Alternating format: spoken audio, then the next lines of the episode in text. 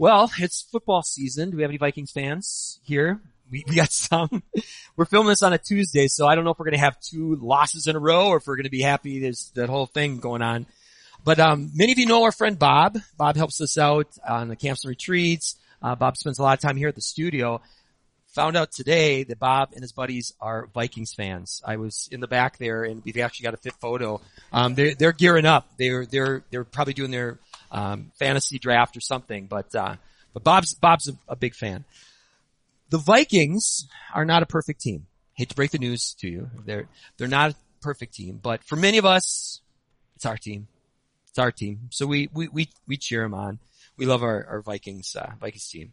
Well, here's something that uh, is not just true for Vikings fans, but it's true of sports fans in general. If you're taking notes, I want to invite you to write this down because this isn't just about sports. It'll come into play later. And that is this. Sports fans who care about the outcome keep an eye on the scoreboard. Scoreboards are really, really helpful. Among other things, two of the questions that are important questions that a scoreboard will answer are, how we doing? And how much time is left? Those are key questions if you care about the outcome. How we doing? And how much time is left? Today, we're going to talk about those two important questions when it comes to something that we care a lot about here at Emmanuel. Before I tell you what that is, I want to give you some context for those of you who weren't here last week when we launched this series. Last week, the launch of the new series of which I'm speaking here is a series called Growing Pains. Growing Pains. Scripture casts a vision for a church family. And it's not a perfect family, but it's the family we're adopted into by a very good father. And this family that we're adopted into, we talked about this last week, it is an extended family. It's made up of men and women, young and old, married, singled, widowed, orphaned, separated, divorced. And our good father, he gifted us with a vision. He gifted us with a vision for a family that is committed to one another at every stage of life. And so that's what we're doing in this series. Today we're going to be talking about the early years. Then we're going to talk about the teen years. Then we're going to talk about the adulting years and then retirement years and finally the final stages of life. Now, how does this deal with, uh, what does it have to do with a scoreboard? When it comes to our family scoreboard, one of our wins is whether or not we're doing what the scripture says or calls making disciples. Making disciples. So if you're taking notes, I want to write that down too. God's family, we've got a discipleship mandate. That's what we're about. At least one of the things we're about making disciples. What that is, if you're not familiar with the term, it's about helping people become more like Jesus. That's what discipleship is. All right. Well, so that's one of our wins. Here's how the idea of scoreboard comes into play. If you haven't written, written anything down yet, this is the one um, that I encourage you to write down and, and to really think about what's being said here. We only have about a thousand weeks before a student graduates from high school. How we doing? How much time is left when it comes to students. Last week, we had about 180 kids at our church. Now for a reference point, I got, I was reading some church stuff and in the church stuff that I was reading, there was a stat and they said the median size of a church in the United States is about 60. 60. We had 180 kids we don't just have an opportunity, we got a responsibility to truly do the best we can to try to care for these kids. So how we doing? And how much time is left? Those are important questions. Now, fortunately, we got a source of God-breathed wisdom that we can turn to for guidance on this. If you have your Bible with you, I want to invite you to turn with me to Proverbs 22, 6. If you don't have a Bible at home, you can go right now, hit pause, go to Bible.com. They've got a great free Bible app that you can download. If you love practical, applicable wisdom, Proverbs, Proverbs is filled with short, memorable sayings that contain a wealth of insight into how this world works and how do you live well in it. I remember the first time I came across Proverbs as a high schooler in the Bible. I read this thing, I'm like, this is in the Bible? They got a book like this? It's just like lots of little wise sayings. I love it. Love it, love it. One of my favorites. Hopefully, uh, if you haven't checked this book out, encourage you to do that. All right. Well, we're actually going to be digging into Proverbs at our fall retreat with our middle schoolers and our preteens. And one of the things I'm really looking forward to is we're going to have a panel. So we're going to have ahead of time, we're going to have some high schoolers, some college age students. We're going to say, pick some proverbs that really speak to you. And then we're going to have a panel where these high schoolers and these college students are going to be saying, here's why I think this is something that you should listen to. You know, it, it, not every one of our preteeners, not every one of our middle schoolers has an older brother or sister who is loving Jesus, following Jesus. This is an opportunity for every one of our teens to have an older brother, an older sister in Christ who's speaking this truth to them. Isn't that cool? So if you got a preteen or if you got a middle schooler, sign them up. Retreat. Church slash fall. Get them signed up. It's going to be really, really good. All right, here it is. Here's the proverb that we're going to highlight today. Proverbs 22, 6. This is going to sound very familiar to many of you, but hopefully there's going to be some things we talk about today that maybe help frame it um, in a way that you hadn't, hadn't seen. 22, 6 says, train up a child in the way they should go, and even when they're old, they will not depart from it. How many of you have heard that one before? It's, it's, it's a frequently quoted proverb. So what I'd like to do here is I want to zoom out first from this verse, and then we're going to come back to it. So let's zoom out and look at Proverbs. It is really interesting in light of this series we're in called Growing Pains about these different generations. It's really interesting to look at how Proverbs is structured and the generational aspects that bookend all the little Proverbs. Proverbs doesn't just launch into lots of little Proverbs. Proverbs starts out differently. Proverbs starts out with a father downloading wisdom into his son and then later into his sons. And he invites his son to consider the difference. He's like, here's what wisdom looks like. Here's what foolishness looks like. There's a big contrast here. The father tells his son and then his sons, he says, call out for insight. Cry aloud for understanding. He says, discretion will protect you. Understanding, he says, will guard you. He goes on to say, if you trust in the Lord with all your heart, and if you lean not on your own understanding, if in all your ways you acknowledge Him, He will, does anyone know, make your paths straight. This father then also says, be careful. Be careful about just following the crowd. He even goes as far as saying, be careful about following your own heart. There's some checks and balances there. And then he really drills down into sexual integrity. In fact, chapter seven is all about this warning. He, he points to this woman, this adulterous woman. He says, do not follow that path. And he goes on to explain what could happen if, if you do. Well, it's really interesting and it starts out that way because the very next chapter, the chapter right after a, a severe warning to avoid the adulterous woman, the book then shifts in chapter eight from a father instructing his son to personifying wisdom as a woman, as a, as lady wisdom. And he talks about how lady wisdom is woven into the very fabric of the universe and she calls out for people to seek her. She, Lady Wisdom, is beyond compare. the word says. She's more valuable than choice gold or rubies. Remember that language because we're going to see that happen later. Okay, so that's how Proverbs opens. Proverbs opens with a father downloading wisdom into his son. Then it's this lady wisdom um, personified. It's all in the world. Then come the Proverbs. And from about chapter 10 to 29, you've got one proverb after another, after another, after another, after another. And it covers so much. There are all these proverbs about life and about death and about work and friendship and marriage and family and money, anger, forgiveness, and so much more. Well, one of the themes that's reinforced over and over and over again in Proverbs is this. If you make wise, God honoring choices, things are more likely to go well with you. And if you follow the path of evil, if you follow the path of foolishness, things are much more likely to not go well with you. Something that people often forget when they read Proverbs is this, that Proverbs are not promises. That's important to remember. There's, there's a difference. Proverbs are not promises. They're not formulas that guarantee success. If you do this, it's guaranteed to work out the way you, you think it will. In this world, things can go wrong. Things do go wrong. And it was really interesting. Uh, Bible Project, uh, BibleProject com. Go there sometime. They do a great job with, uh, with their treatment of Proverbs. And one of the things they reminded us of in, in that video, they said, there are two more wisdom books, Job and Ecclesiastes, that are all about that. That are all about the world doesn't always go like we think. And sometimes we do the right things and it seems like the wrong thing happens.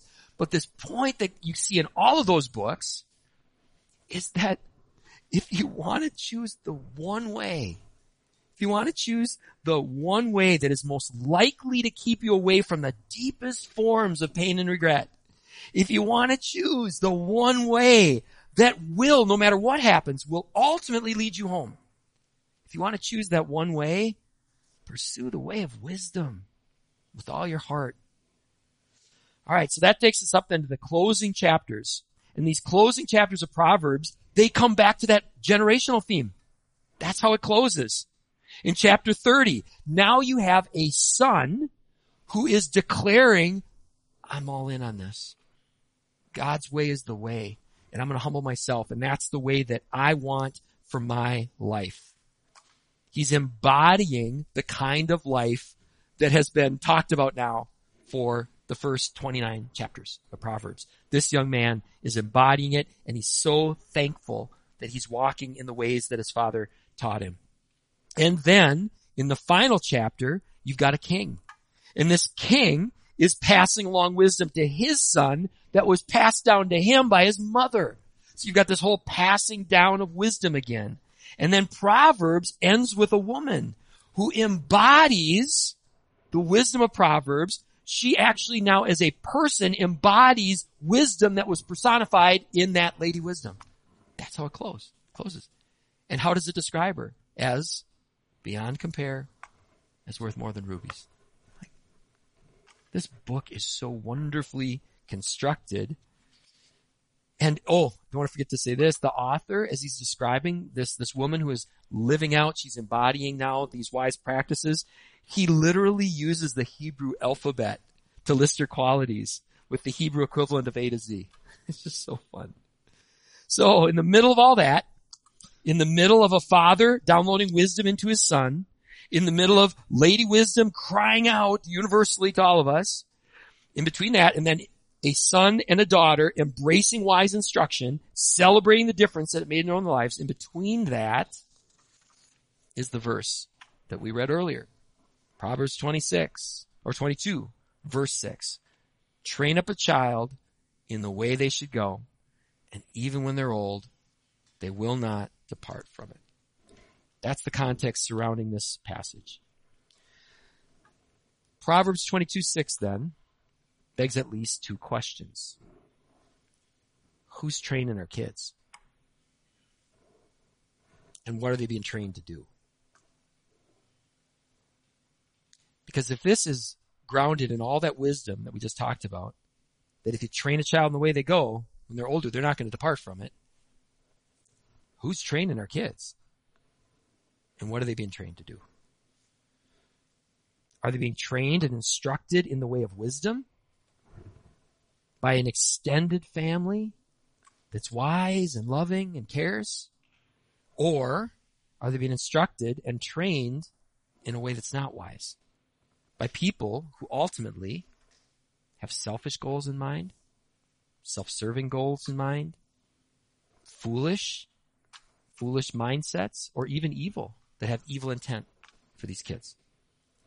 I think that is a great conversation to have. We had this with the youth team a while back.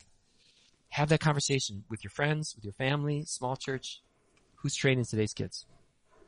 And what are they learning? Well, as a starting point for your discussion, let me offer this.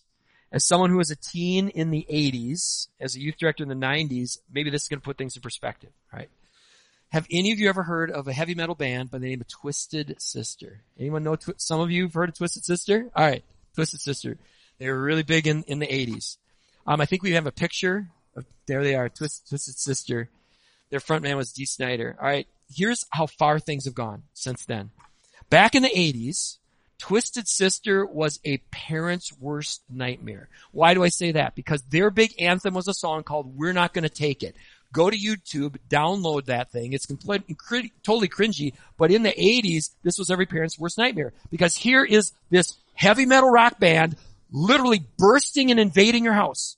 They come in your house and then turn your own kids against you and then kick you out of the house and the kids turn into the band.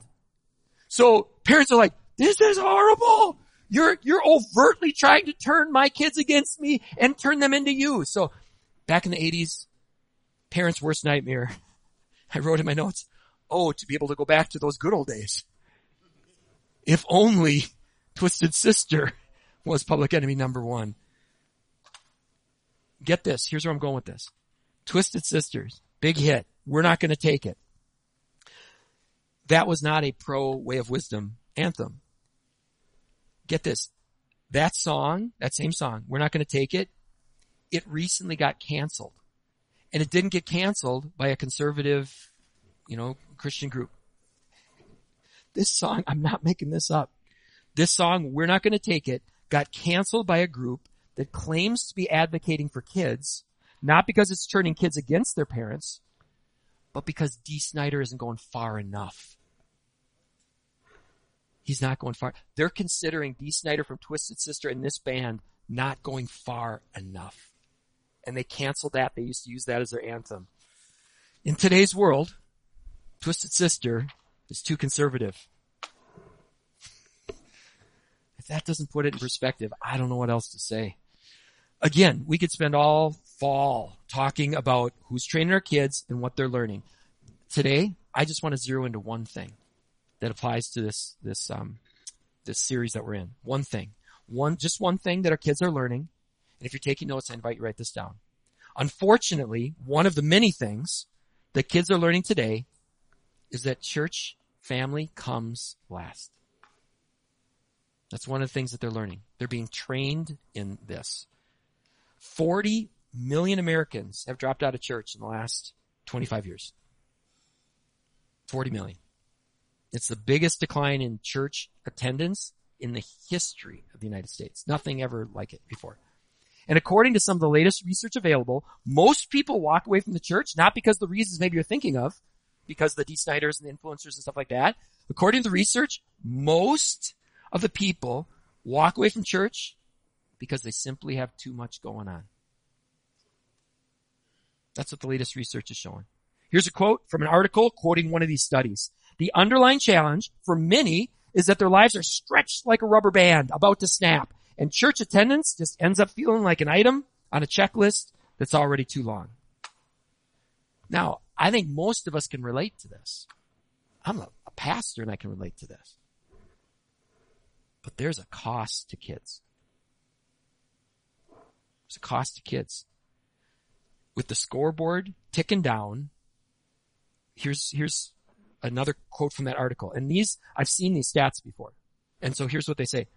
Just in real practical terms, participation in a religious community generally correlates with better health outcomes, longer life, higher financial generosity, and more stable families, all of which are desperately needed in a nation with rising rates of loneliness, mental illness, and alcohol and drug dependencies. If you read Proverbs, which I encourage everyone to do, there's 31 chapters in Proverbs. Longest month we have is 31 days. Read a proverb a day. I encourage you to do this. Tell me if Proverbs doesn't speak to these things. It's like we often say, you know, science is catching up with scripture. Behavioral science is catching up with scripture. Proverbs said, follow the way of wisdom and things will go better with you. Don't follow the way of wisdom and things won't go as well with you. We're seeing that. We're seeing it happen. We're seeing it lived out. These are exactly the kind of good things that Proverbs says wisdom of God will lead you to. These are exactly some of the kinds of bad things that the wisdom of God will keep you from. Kids thrive. Now, if the church isn't functioning like a church, then it doesn't matter the same way. But if a church is trying to live these things out, kids thrive. Kids thrive. We know this from the research. Kids thrive in a caring, loving community, surrounded by peers, surrounded by adults, surrounded by role models who love them and believe in them. In fact, that is necessary for development and having a sense of security and attachment, all those things.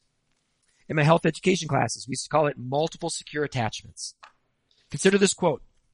This is written to parents with littles. Sooner or later, a shift will happen in your relationship with your son or daughter. When it happens, it may seem like they're going to care more about what other adults say than what you say. Don't take it personally.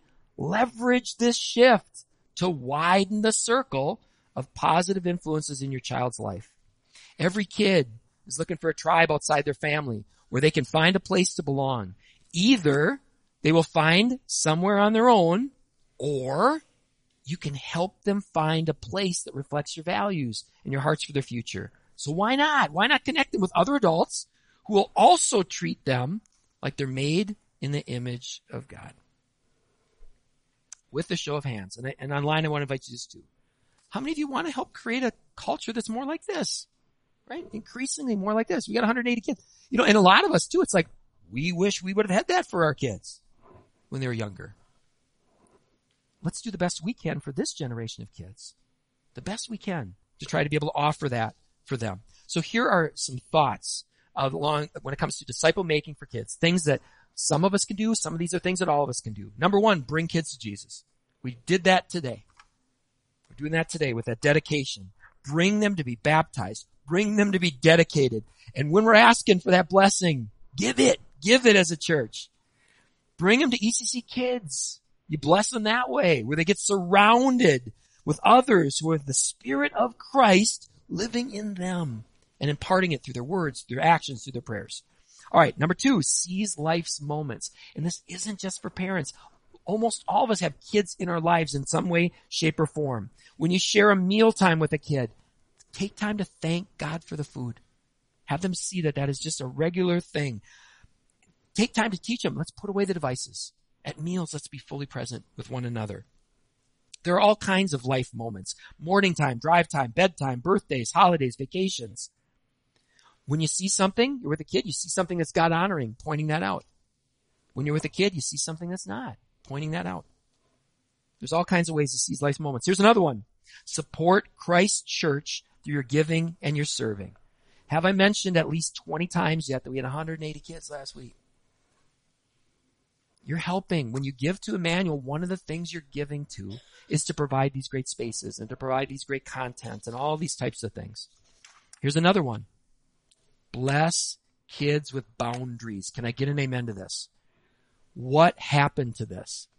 What happened to adults acting like adults? Kids need them. They need boundaries. When they don't have boundaries, that affects them for the rest of their lives. In fact, I don't know if some of you remember, but right before the pandemic, so many people right before the pandemic, they were raising the alarm that we're not raising adults. They were raising the alarm that we're not raising adults. They were recognizing more and more than we've seen before. There's a whole generation that were heading into adulthood. They didn't have a clue how to be an adult. Here's a great reminder from Reggie Joiner and uh, Kristen Ivy. She, they said this, you're not raising children. Who are we raising? We're raising adults. Kids cannot become healthy adults if they aren't taught boundaries and if they don't experience the consequences that come with crossing them. Here's another quote that speaks to that. This one comes from a, a book that was written by a licensed psychiatrist and a pediatrician. Somewhere inside your child, she wants to be, wants you to be in charge. Make sure I get that out of my mouth right. Somewhere inside your child, she wants you to be in charge. As much as it may appear to the contrary, they want you to be an adult. It's very unnerving to a kid. They may not let it out. You may not see it, but it's very unnerving for a kid when adults aren't acting like adults. All right. Blessing kids with boundaries goes hand in hand with the next one. Gift kids with grit. Can I get an amen to that? You, you gotta gift kids with grit. We give kids the gift of grit not only helping kids understand boundaries, but also helping them learn that you can overcome challenges. And there's some that you can't and it's okay. Right? You keep moving forward. We don't disciple kids by always rescuing them. Here's an example, one of those books that I was telling you about. This one's literally called How to Raise an Adult. Interestingly enough, you know this was written by? This was written by a former admissions counselor from Stanford. And she began to realize these kids, one of the most difficult colleges to get into in the entire United States, These kids are coming, their resumes have never looked better. They can't do life. She, she literally told the story. This, this kid, brilliant kid on paper, big old box shows up at the curbside. This kid, because he can't lift the box, can't figure out how to get the box to his room. And, and start to realize a lot of these kids, it's not that these kids were performing as high as we think they are. It's, they had quite the support staff. Mom and dad carrying a lot of the weight, tutors, coaches, a whole string of professionals. And she writes this in her book.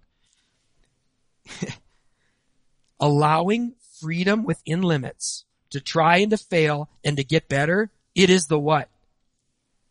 It's the only way for children or anyone to ever learn how to do things for themselves. The, the way a lot of people are, are overprotecting, even when you think I'm getting to them to a higher performance, you're actually taking these talented young people and you're not training them how to learn how the real world works. In fact, one more quick story. She even tells the story of a mom. This mom, her, her son came to him, uh, came to her. He had just recently graduated from like an Ivy League school. He was getting a six figure salary right out of college. Mom hears that he, he's getting worked real hard. She finds the CEO's cell phone number and calls the CEO. Yeah, that's what my eyes did too. How do you think that went? Here's a box your stuff. Kid loses his job. older I get, the wiser the proverb sounds. All right, here's another one. Oh, disciple making early years. Help kids see and experience that scripture is special. It's not just another book. From the earliest years, help them to see that, help them to experience that. First and foremost, they need to see that we love it that we are in the word. We're quoting the word. We're guiding our, our lives around the word. But there's also so many great resources out there. Jesus Storybook Bible is one that we recommend all the time. As kids get older, maybe they're preteen or upper elementary years, the Action Bible is a graphic novel version of the Bible. These are exceptional resources. We actually just added a resource center here at the studio. We also have one now on Sunday mornings. We'd encourage you to go open up some of these resources and, and take a look. All right. Uh, one more bullet. One more bullet. Here it is. Keep what? Keep growing yourself. Keep growing yourself. There are so many great resources out there that can help us grow when it comes to understanding kids better and discipling and and helping to to guide them along the way. Here are just two examples. Um, one of my favorites that's just kind of overall um, great book talking about raising um, raising young people gist. It's a fantastic book. And then i just got i just found these. These are like my new favorite things. You can get a pack of these for like 15 bucks uh, if you go to parentqstore.org they're called the phase profile summaries. They've got new baby they got one year old two year old each grade. And what these things are is they just they tell you things like you know, they tell you a little bit what to expect as a parent. They talk about, you know, just kind of summarize what is the essence of someone at this age. What, how do they think? They have all these real practical cues about something to do in the morning and like with babies feed time, cuddle time, bath time, just what they're going through physically. I mean, these little cards are just pure gold. So encourage you to, to look at these great resources out there. And I wrote here so I didn't forget. Resources are great, but some of the absolute best resources are these people around you. We've got so many people. We've got an amazing church family. And together, we're making a real difference. Why do I say that? Because I can see it. I think I've told the story before of getting up at camp one year and I'm like, why does it seem like the students each year, the preteeners, they're coming in more and more ready. They're coming in more and more engaged. They're coming in more and more like, I want to learn. I want to grow. Like, what's going on? And I remember getting prompted. I felt by this little voice, I believe it's from the Holy Spirit, saying, ask them what year they were born. So I asked them what year they were born. They were born the year that the church started. It was our first generation of these kids who had been born into this loving community that was pouring into them. We can see a difference here in these kids. This matters. So, when you look at the scoreboard, when you look at the scoreboard, it might appear as though the opposition is too strong. It's like we are just down by too many points. And as Vikings fans, to bring this full circle, we felt that way many a time. But what did Vikings fans learn on December 17th, 2022? When we were down by 33 points, a deficit that no NFL team in history had ever come back from. We learned that our beloved and imperfect Vikings can overcome the seemingly impossible if we work together. Scripture describes a great cloud of witnesses. As we bring this to a close, here's what I'd like you to do. Imagine the great cloud of witnesses, those who've gone before us, those who are beyond time as we know it. Imagine them cheering us on as we're about this important work, as we're trying to pour into these kids. We're trying to pour into it. So imagine they're cheering us. And I've got a clip that we're going to close with from my phone. I, we were fortunate enough to be at the game. I've been to like one game in three years. We were at that game. And so this is a clip from, from our phone, or it might be Laura's phone, one of our phones. It all is a blur at this point because it was so fun. Imagine that that stadium, that's the cloud of witnesses watching us as we are doing the best we can to try to help these kids say yes to Jesus. So imagine that as we watch this clip.